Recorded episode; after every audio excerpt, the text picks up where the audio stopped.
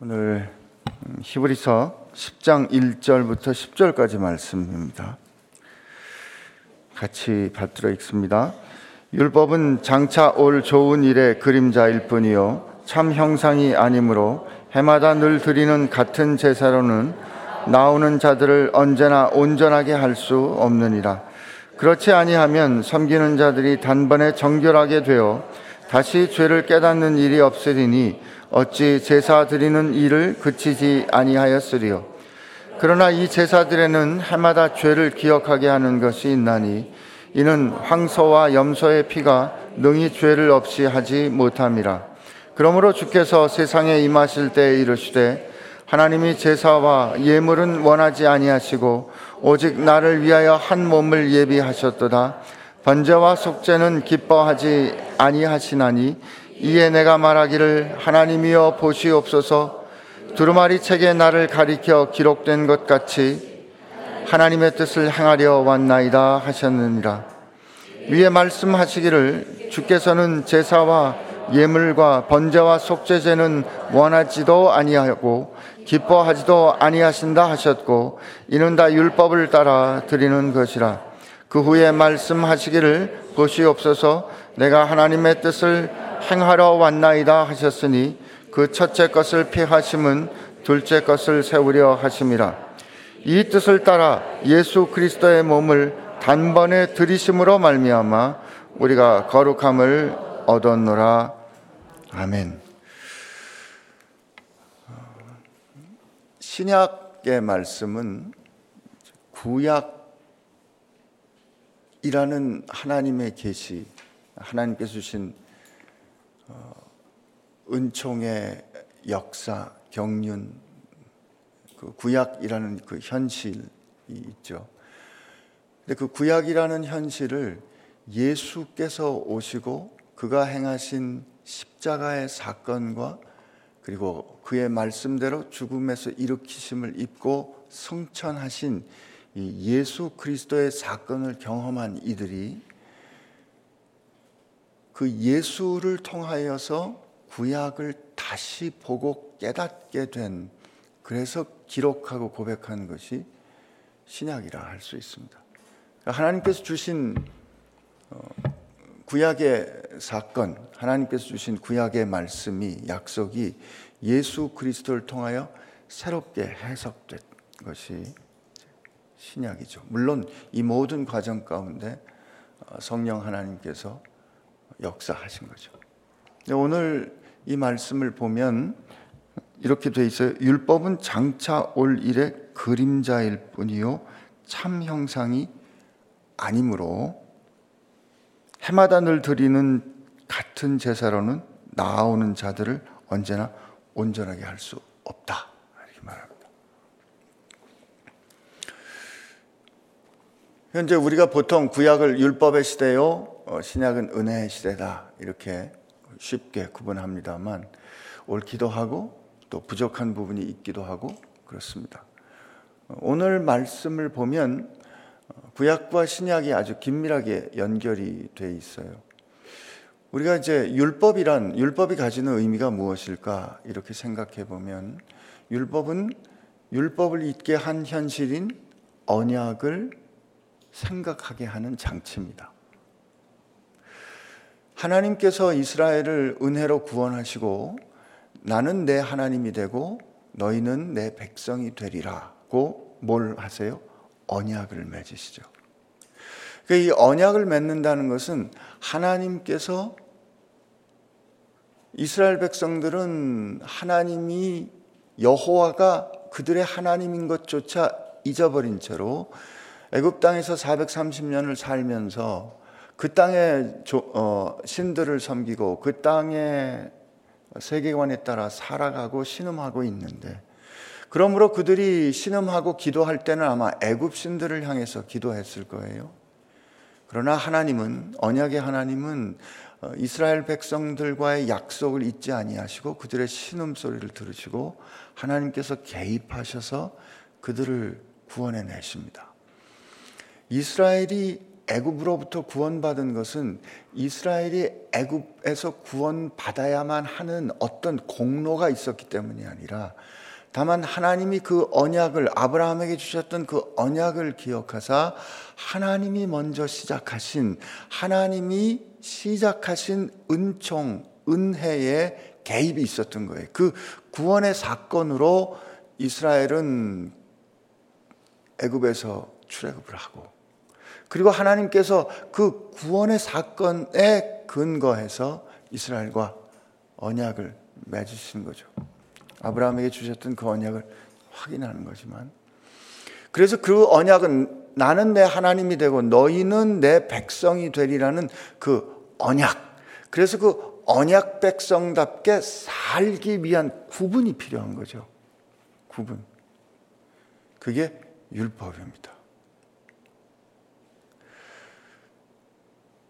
그러니까 그 율법에 특히 제사와 관련해서는 하나님께서 굉장히 복잡하고 또 어, 자세한 그런 지침을 주세요. 그러므로 그 제사를 드릴 때는 하나님께서 주신 그 복잡하고 자세한 지침대로 제사를 드려야 돼요. 매일 드리는 제사부터 1년에 어, 한번 드리는 대속제제까지 포함해서. 그러면 왜 그 자세하고 복잡한 지침을 주셨는데 그, 그 자세하고 복잡한 지침을 이스라엘 백성들이 그대로 따르려고 애써야 했을까? 왜 거기에 의미가 있는 걸까? 율법은 언약을 어, 언약의 현실을 드러내는 것이라고 그랬는데 언약에 있어서 가장 중요한 건 뭐예요? 신실함입니다. 신실함이죠. 바꿔 말하면 정절 같은 거예요. 그러면 내가 하나님께 하나님은 언제나 이스라엘 백성에게 신실하신데 이스라엘 백성이 하나님 앞에 신실하다는 것을 그럼 어떻게 드러낼 수 있을까요? 순종입니다.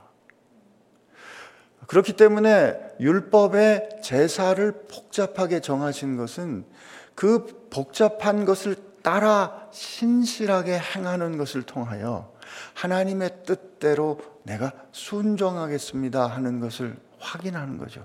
그러나 우리 인생이 그렇지 않으니까. 그러나 우리 인생이 그렇지 못하니까. 그러므로 대속제 일에 그렇게 대제사장을 통하여 나감으로 말미암아 신실하지 못했던 순종하지 못했던 문제를 하나님 앞에서 해결하고 다시 언약을 튼실하게 하는 이게 이제 제사 혹은 율법 이런 것들의 목적이었던 거죠. 그러니까 이제 하나님께서는 죄를 범한 사람들이 자기 죄를 제물에 전가해서 그 제물이 죽음으로 말미암아 죄 사함을 얻는 그런 제사를 드리도록 율법에 정하시고 구약 시대에 그렇게 쭉 살아왔던 겁니다. 그런데 오늘 히브리서 기자가 말하기를 그 제사로는 죄를 없이 할 수 없다. 혹은 그 제사를 담아낸 율법은 그림자에 불과하다. 이렇게 말하는 거예요. 그럼 이게 무슨 의미인가 하는 거죠. 사실 오늘 읽은 이 말씀은 어, 지난 주말에 읽었던 9장 23절 이후에 계시된 말씀과 같이 쭉 연결되는 말씀인데 26절에 보면 이렇게 돼 있어요. 9장 26절에 그리하면 그가 세상에 창조한 때부터 자주 고난을 받았어야 할 것이로되 이제 자기를 단번에 제사 제물로 드려 죄를 없이 하시려고 세상 끝에 나타나셨느니라 이렇게 얘기해요. 이때 그가 누구죠? 예수님이시죠.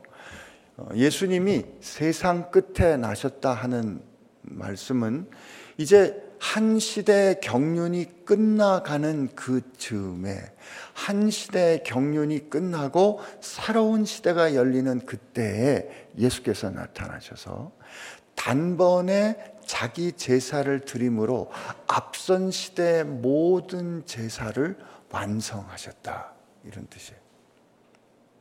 그러므로 율법 그 자체로는 그림자일 뿐 율법 그 자체로는 죄를 할 수, 어, 죄를 사할 수 없다라는 이 뜻은 바꾸 바꾸어 말하면 바꾸어 말하면 그 율법에서 정한 제사가 그 우리 앞을 살았던 구약 시대의 모든 백성들의 죄를 사하는 효과 그것을 가지게 된 것은 예수 그리스도께서 십자가에서 하나님의 뜻에 따라 온전히 순종함으로 드신 단번의 제사에 힘입었다 하는 거죠.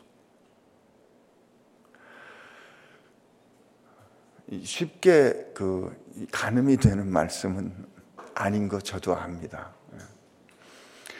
예, 예수님이 그런 말씀에서 나는 길이요 진리요 생명이니 나로 말미암지 않고는 아버지께로 갈 자가 올 자가 없다.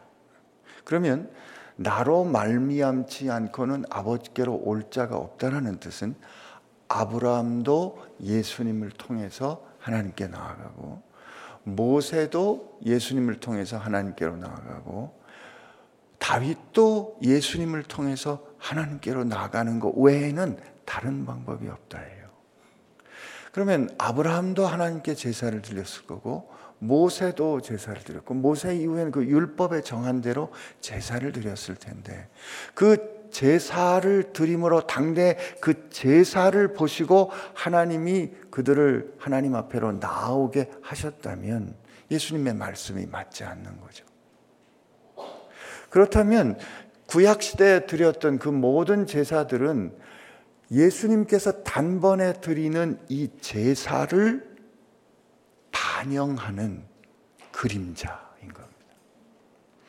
예수님께서 오셔서 계시한 그 그림자의 빛이 아브라함에게 모세에게 다윗에게 비친 거예요. 그들은 몰랐죠.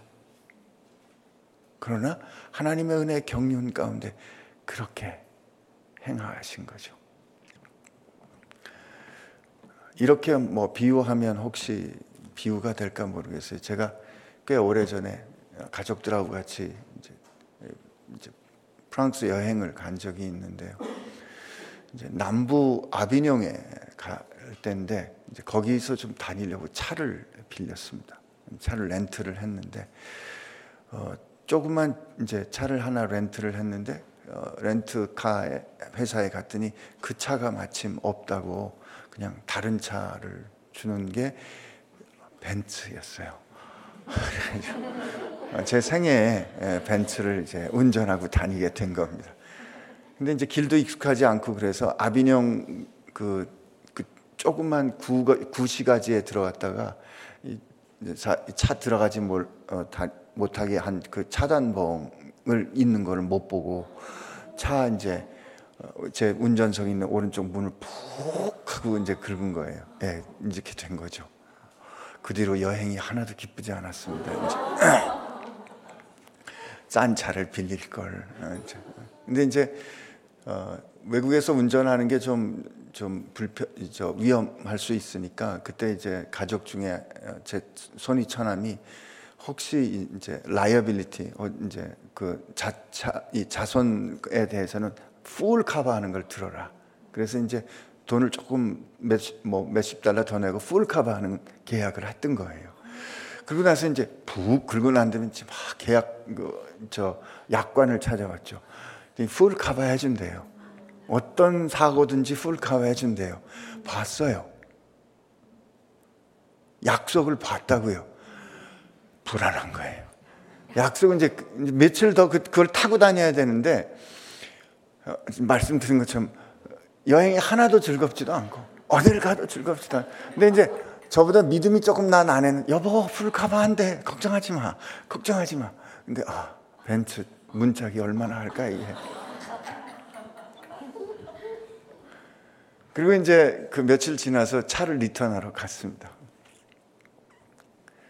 가다가 얼마나 입이 말았는, 말랐는지 제가 이렇게 소심해요. 아무튼 껌을 씹던 게 다 입에 붙어가지고 떨어지지 않더라고요. 그래서 가서 이제 영어로 설명해야 되니까 혹시 몰라서 저보다 영어가 조금 나은 제 아들을 같이 데리고 갔어요. 근데 이 녀석이 한마디도 안 하는 거예요. 그래서 이제 가가지고 이제 제가 좀 설명을 했죠. 이실 짓고 바로 어, 내가 운전하다가 차를 이렇게 그 이제 차가 좀 상처가 났다. 그랬더니 이 사람이 가더라고요. 가더라고요. 사진을 탁 탁 찍는데 그 사진 찍는 찰칵찰칵 소리가 무슨 저 땅땅땅 하는 것. 그럴 때마다 뭐, 어, 뭐 아이고 몇백만 원 깨졌구나 이제. 그러고 나서 그분이 저를 이렇게 보더니 가래요. 그래서 그게 다냐? 그래서 당신이 풀카바는 그 보험 들, 들었다 그러지 않았냐? 그래서 아 그랬다 그랬더니 가래요. 됐대요. 믿어지지 않지만 됐으니 가라고 하는 그 일을 경험하고 나서야 비로, 비로소 제가 한국에서 출발하기 전에 약속을 받았던 그것이 현실인 것을 알게 된 거예요. 여러분, 하나님은 구약의 이스라엘 백성에게 어, 장차 하나님께서 폐역한 인생을 어떻게 구원하실 것인지를 어, 보여주셨죠. 약속해 주셨어요.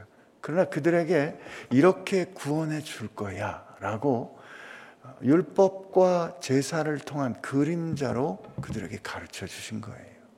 근데 그 그림자로 가르쳐 주신 그 일은 그 자체로 효력이 있는 것이 아니기 때문에 그 일이 일어날 그때까지 계속 반복해서 행하며 기억할 필요가 있었던 거죠. 그리고 그걸 통해서 하나님과의 언약이 내가 신실하게 머물러 있는가를 그들이 확인하도록 순종을 하나님이 요구하시고 기대하셨던 겁니다. 그리고 그 약속을 성취하시는 예수님은 오셔서 처음부터 끝까지 빌립보서 말씀에 의하면 그가 순종하시되 죽기까지 순종하셔서 십자가의 죽으심으로 말미암아 하나님이 인생에게 기대하셨던 그러므로 주님이 참 사람으로 오신 거예요. 인생에게 기대하신 온전한 순종을 완전히 이루심으로 말미암아 율법의 요구 언약의 기대를 충족하신 거예요. 그러니까 그가 그렇게 하시고 인생 누구도 행할 수 없는 죽음에서 다시 일으키심을 잇는 그 초월적인 사건 그리고 하늘로 승귀하심으로 말미암아 인생의 역사의 시작부터 마지막 완성까지 하나님 앞에 나아가는 모두를 구원할 수 있는 대제사장 모두를 구원할 수 있는 완전한 한 번의 제사 once for all 하는 제사를 드릴 수 있었던 거죠. 오늘 어, 그 말씀에 대한 언급들을 계속해서 우리에게 가르쳐 주시는 겁니다. 그래서 그 예수님에 대해서 그 예수님의 순종에 대해서 어, 앞서 본 히브리서 5장 8절부터 보면 그는 아들이시면서도 받으신 고난으로 순종함을 배워서 온전하게 되셨은즉 자기에게 순종하는 모든 자에게 영원한 구원의 근원이 되시고 하나님께 멜기세덱의 반차를 따른 대세장, 대제사장이라 칭하심을 받으셨느니라. 이렇게 우리 예수님이 우리를 위한 구원자가 되신 거죠. 에베소 말씀에는 그렇게 해서 이 행하신 일의 결과를 우리에게 이제 설명해 주는데 어, 아들이시지만 그가 고난을 받는 가운데도 순종하심으로 혹은 순종하심을 배워 순종하심을 온전히 이루어 이렇게 표현해 주는데 오늘 읽은 이 말씀에 이 그러므로 하나님이 그 순, 언약을 기억하여 신실하게 순종하려는 마음이 없는 제사는 원하지 않으신다 하는 게 오늘 읽은 시편에 인용한 말씀의 뜻입니다. 그리고 나서 그 마지막 부분에 내가 하나님의 뜻을 행하려 왔습니다 하는 것은 하나님의 뜻을 온전히 이루려는 순종을 뜻하는 것이죠. 우리 잘 아는 것처럼 순종이 제사보다 낫고 그죠? 이렇게 하는 이것은 어디에서 나온 거예요? 어, 사울이 하나님께서 아말렉을 진멸하라는 명령을 주었을 때 그가 아말렉 사람들과 전투를 해서 싸워 이겼으나 모든 사람을 진명하되 그 왕은 살려뒀고 그러니까 하나님의 뜻에 온전히 순종하지 않았고 짐승들을 다 죽이되 그들의 눈이 볼 때 양이나 소나 뭐 이런 거에서 기름지고 살찐 것은 남겨뒀잖아요. 좋은 것은 남겨뒀어요. 그래서 사무엘이 와서 이렇게 한 것이 어찌미냐 그랬을 때 하나님께 제사하려고 남겨두었습니다. 책망해요. 그래도 또 변명해요. 하나님께 제사 드리려고요. 그랬을 때 하는 말이죠. 하나님이 당신이 하나님의 말씀에 순종하는 것을 기뻐하시겠느냐? 아니면 순종하지 않은 채 하나님의 말씀을 자기 마음대로 생각하여 판단하여 옳고 그름을 정하는 그러, 그 뜻으로 정하는 좋은 재물 하나님 보세요 이거 좋은 거예요 좋은 게 받아 드세요라고 하는 그 제사를 하나님이 기뻐하시겠느냐? 불순종하는 것은 폐역하는 것은 우상 숭배이다라고 점치는 죄와 같다 하고 꾸중하지 않습니까? 그러니까 그 이 우리도 인생을 살면서 하나님께서 우리를 언약 백성을 삼으신 우리에게 있어서 우리가 예수님을 깊이 생각하면서 배워야 하는 것은 우리가 하나님 앞에 따라야 하는 하나님의 백성으로서 따라야 하는 순종은 무엇인가 하는 이런 부분을 우리가 깊이 생각해야 될 줄로 믿습니다. 오늘 읽은 이 마지막 말씀에 보면 예수님께서 이 시편 40편의 말씀을 인용하시면서 구절에 그 후에 말씀하시기를 보시옵소서 내가 하나님의 뜻을 행하려 왔나이다 하셨으니 예수님 하신 말씀 기억하시죠? 내가 하늘로부터 어, 내려온 것은 내 뜻을 행하려 하며 나를 보내신 의 뜻을 행하고 그 일을 온전히 이루기 위함이다라고 말씀하시고 그 온전히 뜻을 행하여 완전한 제사를 어, 드리심으로 첫째 언약이 종결되고 새 언약을 맺는 그런 시대를 여셨다. 이게 구절이에요. 그 첫째 것은 폐하심은 둘째 것을 세우려 하심이라 이 뜻을 따라 예수 그리스도의 몸을 단번에 들이심으로 말미암아 우리가 거룩함을 얻었노라 이렇게 얘기해요. 이때 이 거룩함을 얻었다라는 구약의 첫 번째 의미는 우리가 하나님의 백성으로 구별되었다 이 뜻입니다. 성경의 거룩함이란 하나님의 것으로 구별하다가 거룩함이에요. 하나님의 것으로 구별되었기 때문에 거룩한 거예요. 여러분과 제가 어떤 윤리적인 거룩함을 획득함으로 말미암아 하나님께 나아갈 수 있는 방법은 없어요. 성막이 완성된 이후에 기름을 발라 이것을 하나님께로 구별하였을 때 비로소 거룩해지는 거거든요. 에베소 2장 말씀에 보면 너희가 원래 약속의 바깥에 있었고 그리스도의 소망과는 상관이 없는 사람이었고 하나님을 아버지로 부를 수 없는 이방인이었더니 그는 우리의 화평이신지가 그 주님께서 그의 육체로 이방인과 이스라엘 사람들 가운데 있는 그 구별 그리고 서로 원수된 그 벽을 허무사 그 안에서 한 새로운 백성을 창조하셔서 하나님 앞으로 나아가게 하시는 하는 역사로 한 새로운 백성을 창조하셨기 때문에 그 일을 단번에 제사를 드리심으로 이 역사 가운데 이루시고 이, 이, 이 새로운 역사의 시작점이 되는 그때 AD 30년경에 주님께서 이루셨기 때문에 오늘 우리가 이 자리에 나와서 하나님을 아버지라 부르는 이 현실이 가능해진 거죠. 음. 여러분과 나를 거룩하게 만드셨다는 뜻은 그분이 그 생명을 내어 주심으로 이제 우리 마음에 쓰시는 새 언약을 체결하셨고 누구든지 예수 그리스도를 믿음으로 말미암아 하나님 앞에 한 백성으로 남자든 여자든 자유인이든 종이든 야만인이든 유대인이든 상관없이 그리스도 안에서 하나의 백성으로 창조되었기에 그 모든 나라와 족속과 백성과 방언이 하나님 앞에 그의 거룩한 제사장 된 백성으로 나아갈 수 있는 새로운 현실이 창조된 거고 그 결과로 여러분과 제가 오늘 하나님 앞에 나올 수 있게 된 겁니다. 사실 히브리, 히브리서 말씀을 읽으면서 오늘 내 삶에 어떤 거를 적용할까 하는 어떤 윤리적인 교훈이나 아니면 실천을 위한 깨달음을 발견하기는 그닥 쉬운 거는 아닙니다. 그러나 히브리서는 우리가 세상을 바라보고 역사를 바라보는 눈을 열어줍니다. 예수께서 행하신 그 일이 어떻게 저 인간 역사의 시작점이 된 구약의 완성이 되는가? 그리고 다시 예수님께서 다시 나타나시는 그날까지 이 풀어가실 신약의 역사를 또한 완성하고 계신가? 왜 예수님이 역사의 초점이시고 내가 하나님 앞에 나아갈 수 있는 근거이자 내 영혼의 다치자 내 구원의 확신이 되시는가 하는 그거를 히브리서가 가르쳐 줘요.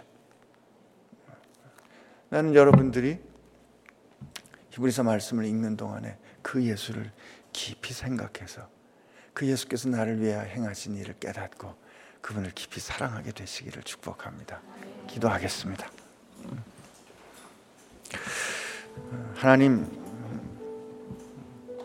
하나님은 우리에게 약속해 주셨고 그 약속을 예수 그리스도의 오심과 그의 죽음과 그리고 그의 일으키심을 입은 부활을 통하여 약속을 확증해 주셨습니다. 그럼에도 불구하고 우리가 세상에 사는 동안에 그 약속을 신뢰하지 못해서 두려워할 때가 얼마나 많이 있습니까? 하나님이 경험하게 해 주실 겁니다. 그러므로 오늘 하나님 앞에 기도할 때 하나님 제가 오늘 하루 삶을 사는 동안에 나를 위하여 행하신 나를 위하여 완성하신 한 번의 완벽한 제사를 드리신 주님을 깊이 생각하는 주의 백성 되게 하여 주옵시고 그리고 나를 그 백성 삼으사 순종하기 원하셨사오니 오늘 하루 내 뜻이 아니라 주의 뜻을 이루며 순종하는 백성 되게 하여 주옵소서. 이렇게 같이 기도하겠습니다. 같이 기도합시다. 하나님 아버지 감사합니다. 오늘 우리에게 은혜를 주심을 감사드리고 또 우리와 함께 하여 주시는 하나님의 사랑을 다시 한번 깨닫게 은혜를 주심에 감사합니다. 하나님 하나님께서 우리 가운데 보여주신 이 놀라운 신비 그 놀라운 어, 경륜 앞에서 하나님 우리를 더 깊이 깨달아 알 수 있게 하여 주시옵시고 하나님 우리 중에 누가 지혜가 있어 하나님의 마음을 헤아려 알 수 있겠습니까? 성령 하나님 오시어서 우리 가운데 행하신 그 놀랍고 아름다운 일을 하나님 우리가 눈을 열어 보게 하시고 하나님 깨닫게 하시고 그 하나님의 놀라운 역사 가운데 우리를 내어 드릴 수 있도록 주여 붙잡아 주시옵소서. 주님 감사합니다. 주님 감사합니다. 주님 감사합니다. 하나님 우리를 한꺼번에 구원하신 것이 아니라 한 사람 한 사람을 역사 이전에 미리 정하시고 하나님께서 아시고 정하시고 부르시어 의롭게 하시고 영화롭게 하시는 그 놀라운 경륜의 역사를 한 사람 한 사람만을 위하여 각자에게 꼭 맞는 완전한 길로 인도하시는 하나님의 구원의 신비를 기억합니다. 하나님께서 이루어 가시는 그 크고 놀라운 역사에 빼뜨릴 수 없는 부분으로 나를 삼으시고 내가 너를 보배와 같이 귀히 여긴다 하셨사오니 그리고 그 약속을 보증하시고 성취하신 예수님을 깊이 생각하고 사랑하는 주의 백성들 되게 하여 주옵소서. 이제는 우리를 위하여 그 약속을 완성하신 그 약속의 완성을 위하여 기꺼이 생명을 주신 우리 예수님의 은혜와 예수님을 통하여 하나님 우리를 얼마나 사랑하시는지 언약 되시는 아버지 하나님의 사랑하심과 그리고 마지막 날까지 우리가 그 언약 백성으로 살아갈 수 있는 순종함의 근원이 되시는 성령의 역사하심이 우리 예수님을 깊이 사랑하고 오늘 하루 그를 깊이 묵상하며 살기로 결심하는 교회와 지체들 가운데 함께 하시기를 주의 이름으로 축원하옵나이다. 아멘.